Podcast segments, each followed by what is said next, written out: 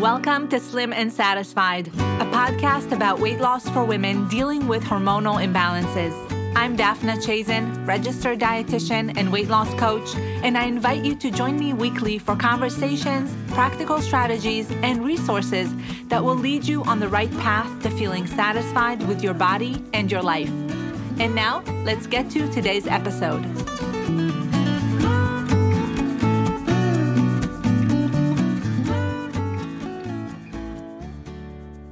Everyone, welcome back to another episode of the Slim and Satisfied podcast. I'm your host, Daphna Chazen. Today on the show, we have a guest. Her name is Rosemary Logue. Rosemary and I used to work together at a weight loss clinic several years ago, and she's amazing. She's a great dietitian. She's going to talk to us today, not specifically about weight loss, but about plant based eating and what are some of the benefits of that style of eating? How can we all get started with eating more plants? And what we know from science about plant based eating and its many, many benefits. She has over 30 years of experience in the field of nutrition and healthy eating. She has worked in acute care, long term care, as an outpatient dietitian, as well as in pharmaceutical telehealth, physical rehabilitation, food industry, and food service management. She is currently working as an outpatient dietitian for an obesity clinic in a surgical and non surgical setting. And she also participates in the Ornish Lifestyle Medicine Program to reverse heart disease. She has two amazing adult children. One of them has been plant based for three years now. So she knows from personal experience what it takes to adopt this kind of lifestyle. Rosemary also enjoys baking, and I can tell you she makes a killer Christmas cookie tray. And she likes gardening, walking, and just spending time with family and friends. We always have a good time together. We used to work together, as I said before, and we became friends. So I really, really am excited to have her on the podcast. And without any further ado, let's welcome Rosemary to the show. Rosemary Logue, welcome to the podcast. How are you? I'm well. Thank you so much. It's great to be here. Yeah, I'm excited for today's discussion because it's a great topic and I know that you're going to give us all the best information and tips. So, before we dive into that, can you tell us a little bit about yourself? What do you do, who you are, and what kind of clients do you work with? So, I'm a registered dietitian. I've been a dietitian for over 30 years. I've had a variety of experiences throughout my career. And most recently, uh, the population that I work with now is mostly related to weight management. So, I work at a center and we do both surgical and non surgical weight management programs. And I also am working with a cardiopulmonary rehab outpatient program through Ornish Lifestyle Medicine, which we'll talk about as we get a little bit further into our discussion. So we should mention that that's where we met, right? We met at, at the Center for Advanced Weight Loss, and you were working there as a head dietitian, and I came in as a little new dietitian that's kind of figuring out what she wants to do. And, you know, I said in my intro that you've been a mentor to me, and I really respect you, and I know that you do such great work. I'm really interested in talking today about your plant based eating experience and tell us a little bit about what plant based eating is all about and how it differs from some of the other lifestyle eating kind of approaches that are out there regarding not eating animal based foods. So, my interpretation of a plant based diet is really eating more plants. So, eating more fruits, vegetables, whole grains in their most natural state. So, we're looking to really, you know, encourage people to have that be a higher percentage of your intake on a regular basis. A lot of people think that plant based is synonymous with being a vegan or a vegetarian, and that's not necessarily the case. Mm-hmm. I think that vegetarian diets or people who kind of make that choice, it's for reasons other than just changing what they eat. It has a lot to do with animal cruelty and um, you know not wearing leather or animal products as well as avoiding any animal foods. So not only will they not eat, you know, meat or eggs or dairy, but anything that's associated with an animal, things like honey or any derivative that is somehow associated with animals. And some of their food choices may not necessarily be healthy in this in the fact that they could be very high in fat, they can still be very processed and just not coming from animal products, but other sources. Right. So with plant based eating, would you say there's a focus on eating more plants, but also the quality of the meals overall? I think both. And, you know, what's interesting to me in kind of preparing for this podcast is when we look at how we try to teach people to eat because as a dietitian that's that's one of the things that we do right? Like we try to teach people what's the best way to eat. And i get clients all the time as i'm sure you do too and they're like okay teach me how to eat. So when you look at the global recommendations in the united states and we look at the dietary guidelines we've gone from the basic four and i don't know if you remember that but i certainly remember that and then we had the food guide pyramid. And more recently, we're looking at my plate. So when you look at those recommendations, basically what we're telling people is eat more plants. Eat, fill half your plate with fruits and vegetables. Fill a quarter of your plate with all grains. So now you have 75% of your diet or of your plate being plant based. So mm-hmm. it's kind of been a subtle evolution that's carefully been crafted, I think, by the policymakers not to exclude the animal products completely, but mm-hmm. because there's so much confounding research to move people towards plant based eating, when we look at what we've taught people how to eat, it's definitely moving more plant based. And what is the research? What kind of things are we seeing with science to support this kind of eating? So, we're seeing people prevent and reverse heart disease, decrease their incidence of certain types of cancer, particularly colon cancer, prostate cancer, breast cancer, a lot of those cancers that are associated with changes in hormone balance. We're seeing people be able to control their blood pressure, improve their lipid profiles, mm-hmm. even uh, relationship to dementia and Alzheimer's and mm-hmm. anxiety and just overall well being, emotional support, depression. So, all of those things get better when people start to adapt a more plant based eating, plant based diet. And that's research that's looking specifically at whole foods, plant based whole foods diets, right? Correct. So you can be plant based or vegan and still be eating a lot of processed food. So, yes, we're definitely incorporating whole food plant based with those grains and fruits and vegetables and items that are in their more natural state. So, once you take a fruit or a vegetable or a grain and you start to process it and you strip away the fiber and some of the nutrients and all of the other benefits of that particular food, you see that you know it's not making as much of a striking difference because there's lots of you know nutrition is still a relatively young science. And there's lots of components to whole foods that we don't even understand yet. But we kind of you know as more and more research is done we start to see oh yeah there's there's phytochemicals and there's different types of fibers and there's different nutrients and there's all these medicinal properties of you know whole foods particularly plant-based foods that other cultures have been using for years and years.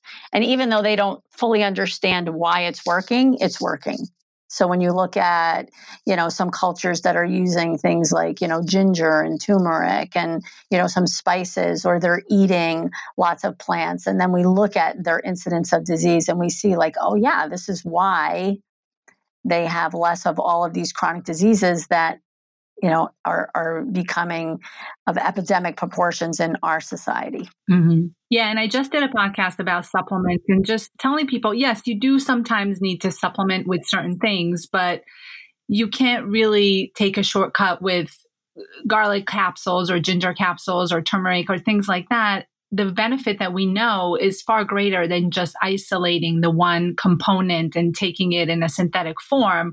There's something to be said, like you are saying right now, for the whole food, for for for the benefit that we get from just breaking down the food and the body kind of utilizing the different components to a greater benefit. So I think that that's one, you know, misconception that is hard for people to wrap their head around sometimes.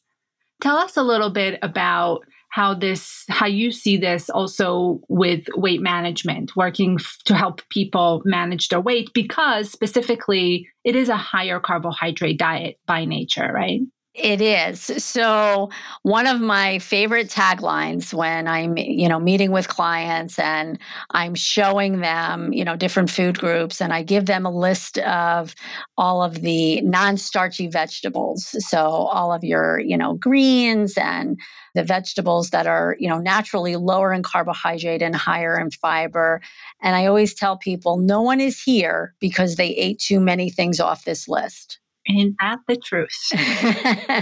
so, if you're going to make one change, let it be to eat more vegetables.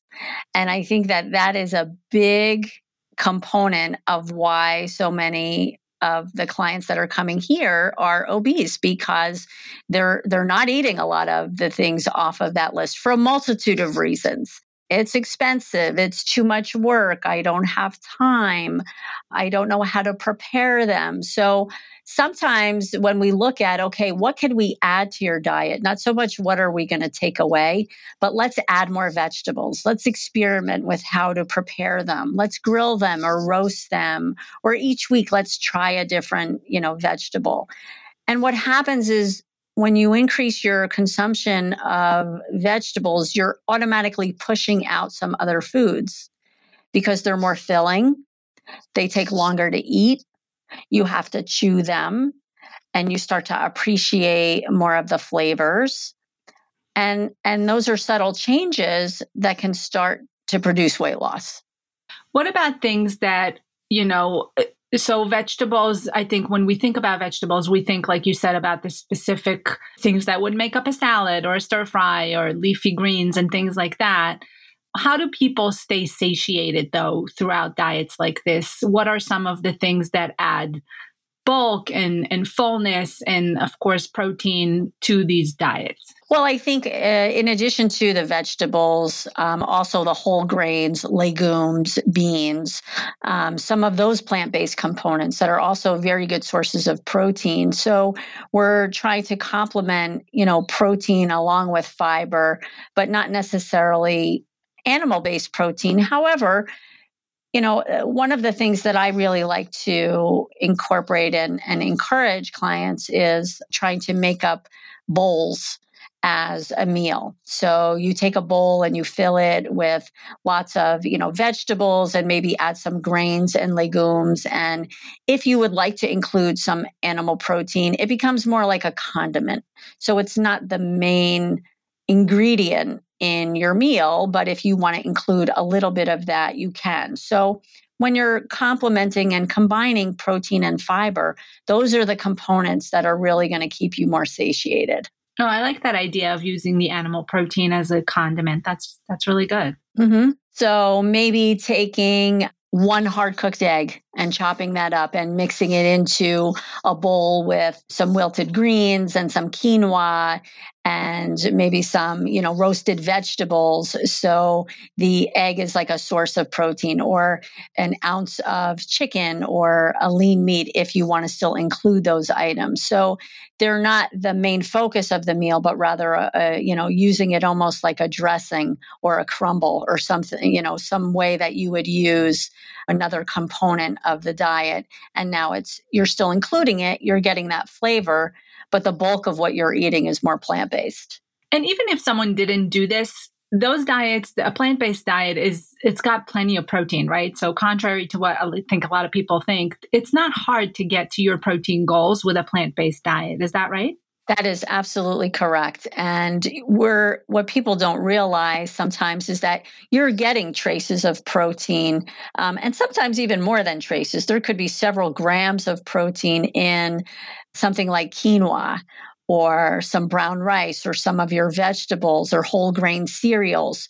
So when you have the food in its most natural state, there is some protein in there. So we're, I think, brainwashed to think that you can only get protein from something that walks or swims when that's not necessarily the case. Yeah, I think there's so much emphasis on low carb, high protein and that's where, you know, a lot of of the mindset about dieting or weight loss or just health in general comes. I think there's a fear of carbs for a lot of people.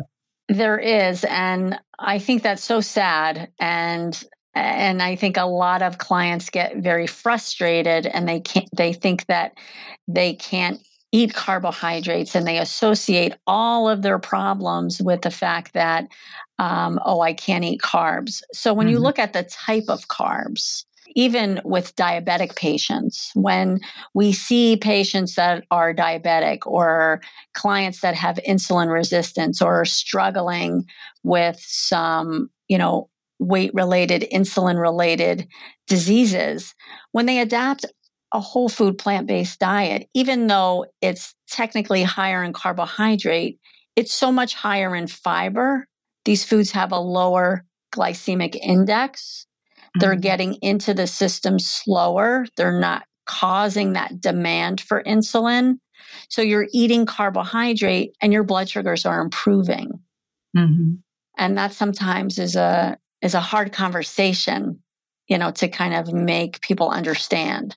Yeah, because I know for my clients, you know, sugar and fruit is of concern and even things like carrots and beets, I always hear, but they're high in sugar. And I really think the media has a lot to do with it and misinformation out there on the internet and things like that. It's just these are sound bites that people hold on to, you know, and and they hear and they kind of that's what we remember, even though it's so far from the truth and is so taken out of context. Exactly, and you know the same thing with like bananas or mm-hmm. you know uh, some of those other vegetables that you mentioned. And again, it goes back to that statement. Do you really think you're here because you're eating too much of these fruits and vegetables? Let's look at some other components of your diet where we can, you know, maybe make some changes. Yeah. So you're saying that even if someone has insulin resistance or blood sugar is a little elevated, there shouldn't be a concern following a plan that has lots of fruit, lots of things like, you know, sweet potatoes or even bread, pasta, if it's combined with real food, non starchy vegetables, and mixed in a way that gives balance between the components of the meal.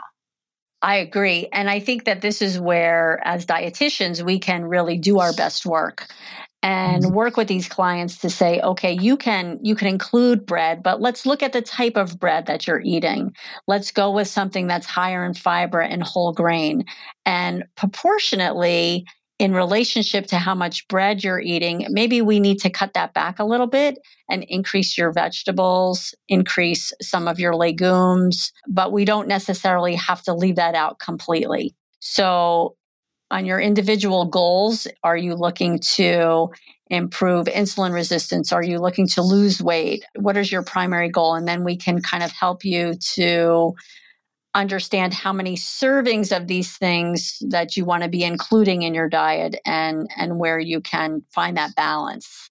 I'm a very firm believer and I always have been that every food can can fit into a healthy diet and I still believe that. But if you were to ask me now, what do I want you eating most of the time and more of? Hands down, it's those vegetables. And are there any brands or specific products that make it easier for people to prepare and kind of be more, um, you know, we're all looking for quick and easy and sometimes even on the go. And that's, I think, a lot of clients' um, issue or kind of point of being hesitant about really fully adopting this is that it's not as convenient or maybe it is and i'm not aware but it is it takes a little bit more work would you agree with that I agree. And I think that when you start to look and you make a decision that, okay, I'm going to really make an effort to, you know, increase my consumption of, you know, fruits and vegetables and a plant based diet overall, the choices are there. So let's say you're on the road and you typically will stop at a fast food, you know, establishment, go through the drive-through and pick up lunch or whatever. So are there places where you can get salads? Yeah, definitely there are. Maybe you're you haven't looked at those choices, but they're there. Can you walk into a convenience gas station and find some foods that are more whole food plant based. Maybe they're not staring at you when you walk in the door. They're not lined up with the candy and the cigarettes, but they're in there. So if you kind of go around to the to the back of the refrigerated area, maybe you'll find some carrot sticks with hummus, some hard cooked eggs and a salad, some yogurt if you are including dairy products more as you know, a condiment type item. So I think the choices are there. If even if you go to a lot of Mexican rest franchise restaurants, you can make a bowl with black beans and lettuce and tomato and onions and peppers and salsa and maybe a little guacamole. And if you wanted to include some chicken or tofu, again, it's more like a condiment. So I think the choices are there, but it's just kind of training yourself to look for them a little bit more. What about fat content? Is there any uh, part of the Ornish diet that you're certified in and this whole approach of plant based eating? What is the philosophy around eating fat from plant based sources? Yeah, so the whole, you know, Ornish is a lifestyle change that the diet is certainly one component, but there's other components of that integrative approach as well. So it's not only what you're eating, it's how much you're exercising. How are you managing stress in your life? And are you connected in terms of love and support? So it's kind of like a four pronged approach that's shown to not only prevent, but reverse heart disease. Mm-hmm. And when someone has heart disease, you really need to hone in on the amount of fat to kind of start to break down that plaque and reverse the heart disease. So the Ornish program is whole food plant based, but it's very low in fat, less than 10%. So there's no added oils or nuts are very limited. Nut butters are excluded. Avocado, olive oil, any processed oils are not included in that plan. Mm. But I think for the person who doesn't have heart disease, or maybe has heart disease but doesn't know it yet. They want to be conscientious of the fat content, but maybe don't need to take it to that degree and can still get the benefit. So, some plant based foods are naturally high in fat. If you look at avocados, olives, all of the nuts and seeds. Um, and again, it's the moderation. It's also total calories too. Those foods are also calorically dense. So it's a good type of fat, but still needs to be moderated for for weight management in particular. Mm-hmm. Is there anyone that's not a good candidate for this kind of eating? You know, when I was preparing for our discussion today, I, I saw that as a question, and I really had to think a long time about that. And I'm not really coming up with anyone. Well, that's a good sign, right? Yeah, I think so. How about you? Do you do you feel that there's anyone who maybe should not try to increase their intake of of plants?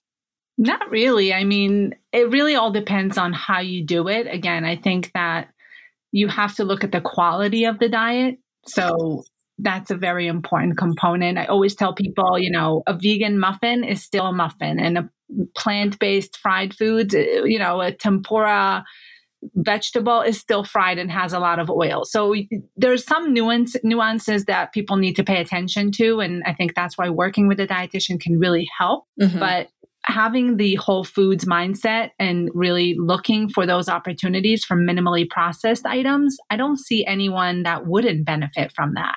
Yeah, I I really couldn't think of anyone either.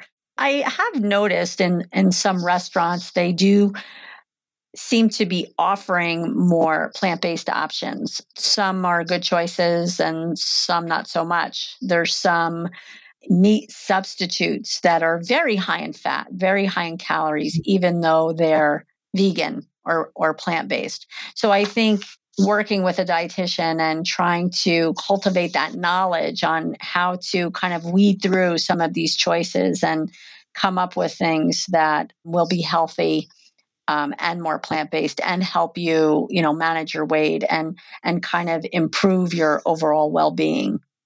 Yeah have you heard or seen or tried the Beyond Meat products? I have, and that's exactly what I was referring to.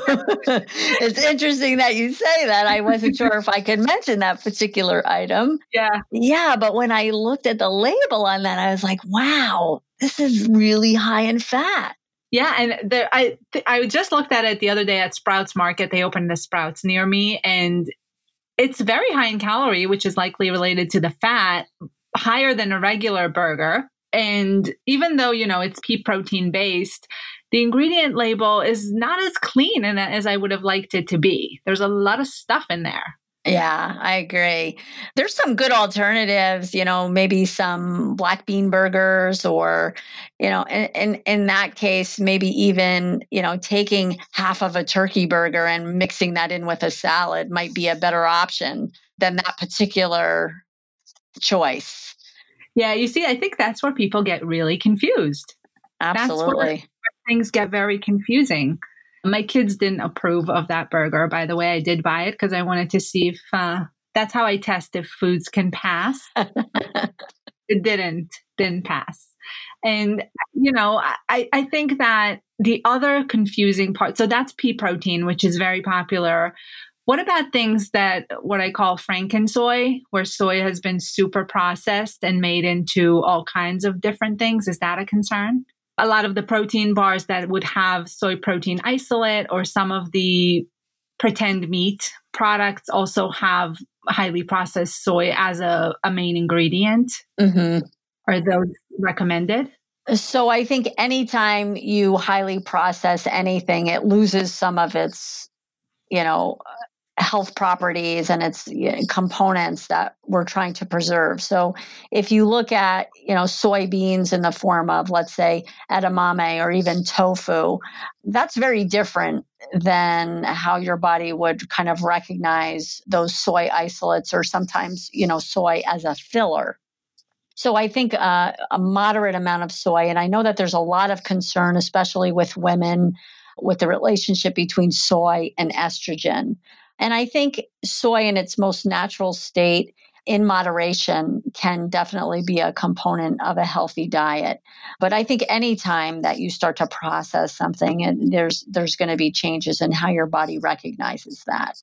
Yeah, and I think for my clients, a lot of people don't like tofu, and that's a little bit of a hard product to get started with. But the soybeans, the edamame, are really delicious and very easy, and you don't really need to do much to them. You can just throw them in salads or soups or stir fries, omelets. So that's even less processed and it you know it's not fermented which does have some benefits but it's a it's a great place to start with soy Absolutely. And I love the edamame that are in the pod because it's a little interactive. It gives you something to do. It takes a little bit longer to eat. And I'm all into that, like, you know, playing with your food, like getting a pomegranate and picking out the seeds and, you know, things that are just kind of forcing you to pay attention a little bit more to what you're eating. And it's kind of like delaying that you're not just inhaling it. You have to do a little work you know, to eat it. And I think that sometimes that's a good thing. Yes, absolutely. So, give some tips on how someone could get started. If someone's listening today and they want to give it a shot, what would you say is a good place to start? There's so many different places to start, but I think that just trying to make some time to prepare your vegetables in advance. So I know that a lot of us are working, we have very busy schedules, and sometimes, you know, fruits and vegetables take some time to, you know, prepare and clean. So carve out some time each week, try to do it in advance. If you live near a market, especially now in the summer there's a lot of pop-up markets that are you know coming and they're very seasonal we have lots of local fresh fruits and vegetables, especially in New Jersey. So take advantage of that. You know, start spending some time, making some time each week to purchase and prepare more vegetables and include those in your in your routine. The one thing that I, I do want to mention that we haven't talked about, but I think is really important, and we'll come back to how to increase your intake of, of uh, more plant based eating, is the relationship between the gut microbiome, what's happening in the intestinal tract, and your relationship to more of a plant based eating. I think that a lot of people, and women in particular, are dealing with changes in their bowel habits, a disruption in that intestinal bacteria that we need to be in such a good balance, you know, for alleviating constipation and, you know, different digestive pro- problems that we may have. And there has been more research in that area showing that a diet that's very high in animal products can disrupt the intestinal bacteria and also contribute more to inflammation and some other diseases that we want to try to control. So just another plug why we want to, you know, eat a more healthy plant-based diet. Yeah, there's so much research about the gut biome microbiome now and how it's it's yes, it's so beneficial for healthy digestion, but it's really being discovered for so much more than that like you said, inflammation and even mood and cravings and a lot of different things that the gut bacteria is kind of signaling the brain to to do certain things, release release certain hormones and things like that. So very, very important. And yeah, yeah. and I think that when people deal with excess weight and a poor diet, digestive issues are very common right along with that. So mm-hmm. it's all a part of a bigger picture for sure. Absolutely, absolutely. And what's interesting too is a lot of times like when you look at, you know, some of the research or some of the things that kind of pop up in the media, you know, kind of promoting more of a plant-based diet, there's parts of it that we still don't fully understand. But when we look at what's different in two populations, so I know one of the things that you sometimes talk about with women is you know fertility and PCOS and when we look at fertility rates and the incidence of certain hormonally related diseases we see that the populations that are eating more plant-based diets have a lower incidence of those problems so we don't really understand why but we see that that's a major difference Mm-hmm. So the people that are eating more animal products, more saturated fats, more trans fats, you know, red meats and, you know, processed foods and high sugar intake, we see that the rates of those things are higher than the ones that are eating a more plant-based diet, lower saturated fat, less animal protein. So maybe we don't fully understand why, but we see the difference. So mm-hmm. that's enough of a reason to move in that direction, even if it hasn't fully been explained yet. And one of the things that I talked about in the podcast is moderation and of course eating in a way that's more 80-20. So 80% of the time you're you're on track and everything's good and 20% of the time you're a little less I would say strict or mindful about what it is that you're doing. Would that be something that someone can apply here as well? Absolutely. That's real life. And to think that you'll never, never is a very long time and is not probably realistic or necessary or sustainable. And then if people aren't adhering to that, they feel like a failure. So I definitely take that approach. What are you doing most of the time so that on occasion you can still include some of those things? And, you know, when you start to do them too often, you'll see the difference. Mm-hmm.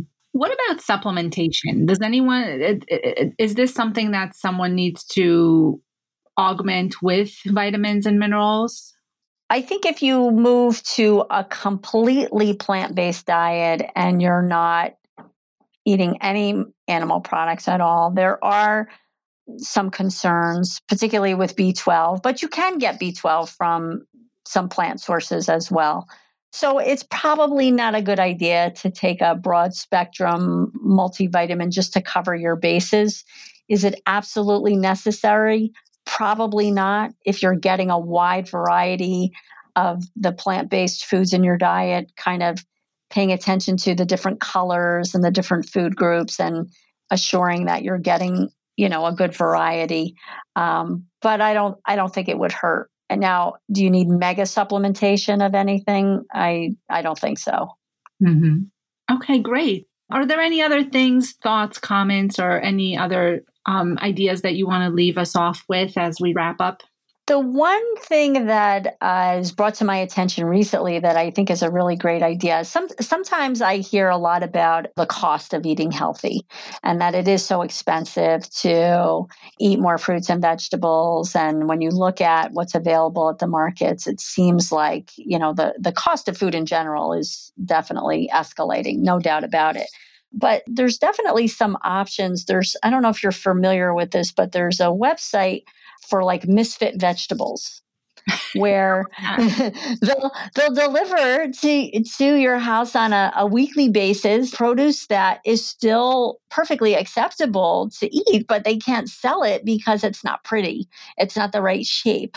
So that could be a really good way to start to incorporate more, you know, produce and eh, how much more convenient can it be than it comes delivered to you once a week so maybe looking for things like that for some more ways to increase the the plant-based approach. And if you can get your family on board that's great. Try to make them exciting and colorful and look for different ways to prepare all of those items and and just eat more plants. Great.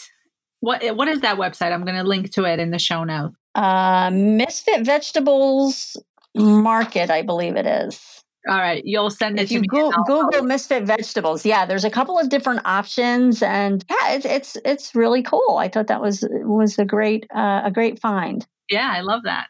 All right, great. Rosemary, thank you so much. You've given us so many good tidbits of information and advice. I really think that this is the way to go for most people. Like we said, there's pretty much no one that would not benefit from this. So I really encourage my clients and my listeners to give it a shot and really take a look at how they can increase their vegetable intake and plant based food intake overall. Thank you. Oh, thank you. It's been my pleasure. Thank you for listening to today's episode. I hope you enjoyed the interview and have found a lot of great insights, strategies, and information in what we discussed today. For more information, please visit the show notes below so you can get all the details, links, and recommendations that were discussed today. And if you like this podcast and what you've heard today, leave a review and subscribe to the show so you never miss when new episodes are out and you also help more people find this information. I'll be here again next week with a new episode. Until then, be well. Bye for now.